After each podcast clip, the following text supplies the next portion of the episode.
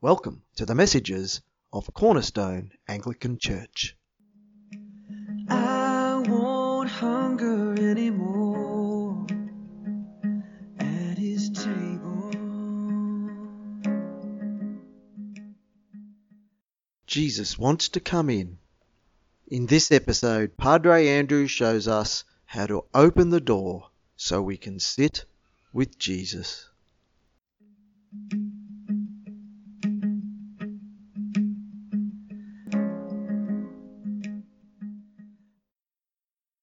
Revelation 3:20 reads, "Here I am. I stand at the door and knock.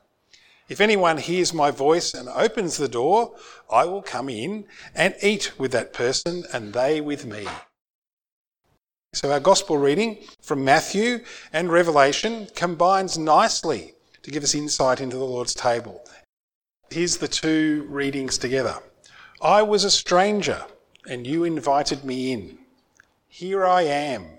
I stand at the door and knock.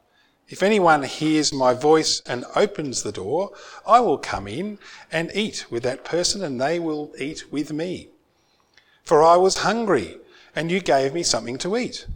I was thirsty, and you gave me something to drink. So the table is set, the food is prepared, the invitation has been given.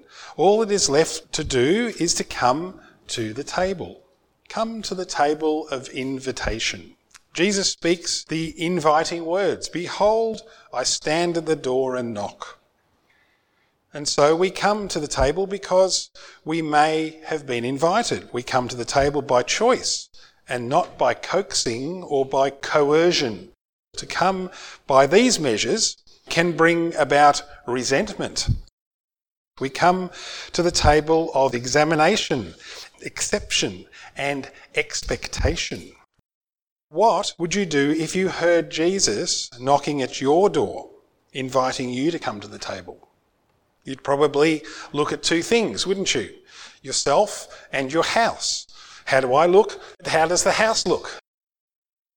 The table, by the presence of the one who prepared it, brings everyone who comes to the table to the point of self appraisal, seeing our worth in Christ. Are we worthy? Are we prepared for this? Self evaluation, seeing our works in Christ. And self comparison, seeing our weight in Christ. This self examination is not in the light of ourselves, but in the light of who Christ is and where he is in our lives today. Paul writes, the following words to the Corinthian Christians who sometimes lived for themselves. Anyone who eats the bread or drinks the cup of the master irreverently is like part of the crowd that jeered and spit on him at his death. Is that the kind of remembrance that you want to be part of? Examine your motives, test your heart, and come to this meal in holy awe. If you give no thought or worse, don't care about the broken body of the Master when you eat and drink, you're running the risk of serious consequences. That's why so many of you, even now, are listless and sick, and others have gone to an early grave. If we get this straight now, we won't have to be straightened out later. Jesus said in John 10, My sheep recognize my voice. I know them and they follow me.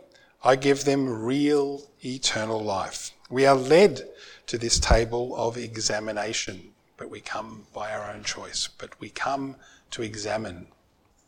Secondly, we come to the table of exception. John 3 3 says, Jesus replied, Very truly I tell you, no one can see the kingdom of God unless they are born again.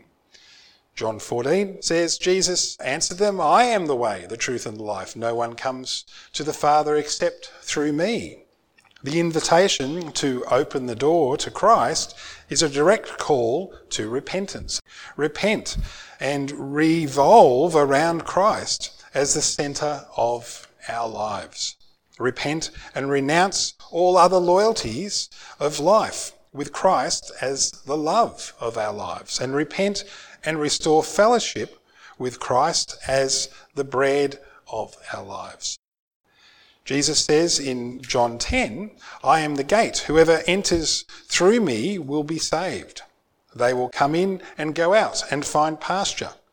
Christ is the door to the abundant life. Those who choose not to come to this table of examination are to live without Christ, being the exception of their lives. James 5 says, Behold, the judge is standing at the door.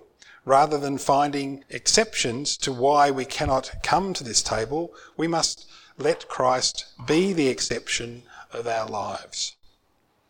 And thirdly, come to the table of expectation.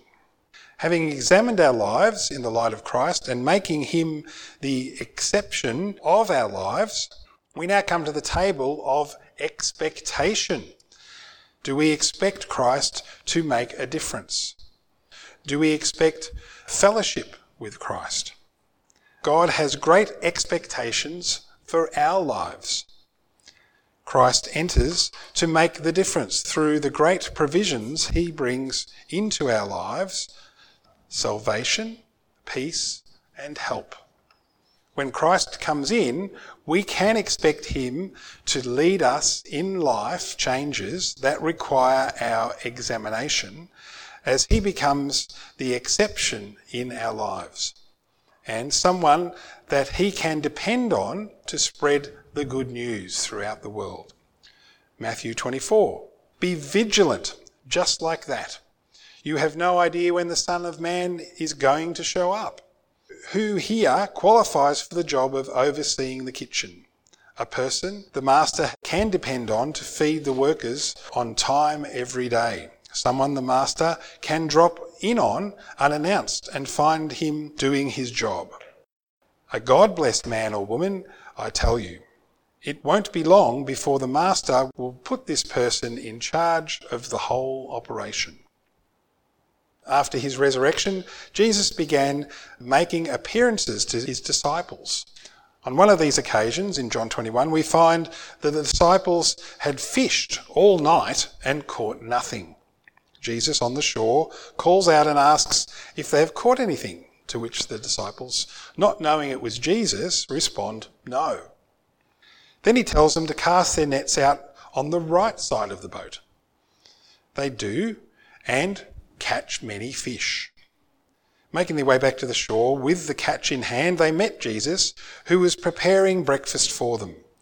And they hear the invitation, Come and eat a time of examination, exception, and expectation. Today, the meal has been prepared. The invitation has been given. You are all invited. But with an RSVP, that must be replied to. Will you come to the table? Look at me. I stand at the door. I knock, and if you hear me, Call and open the door. I'll come right in and sit down to eat supper with you. Amen.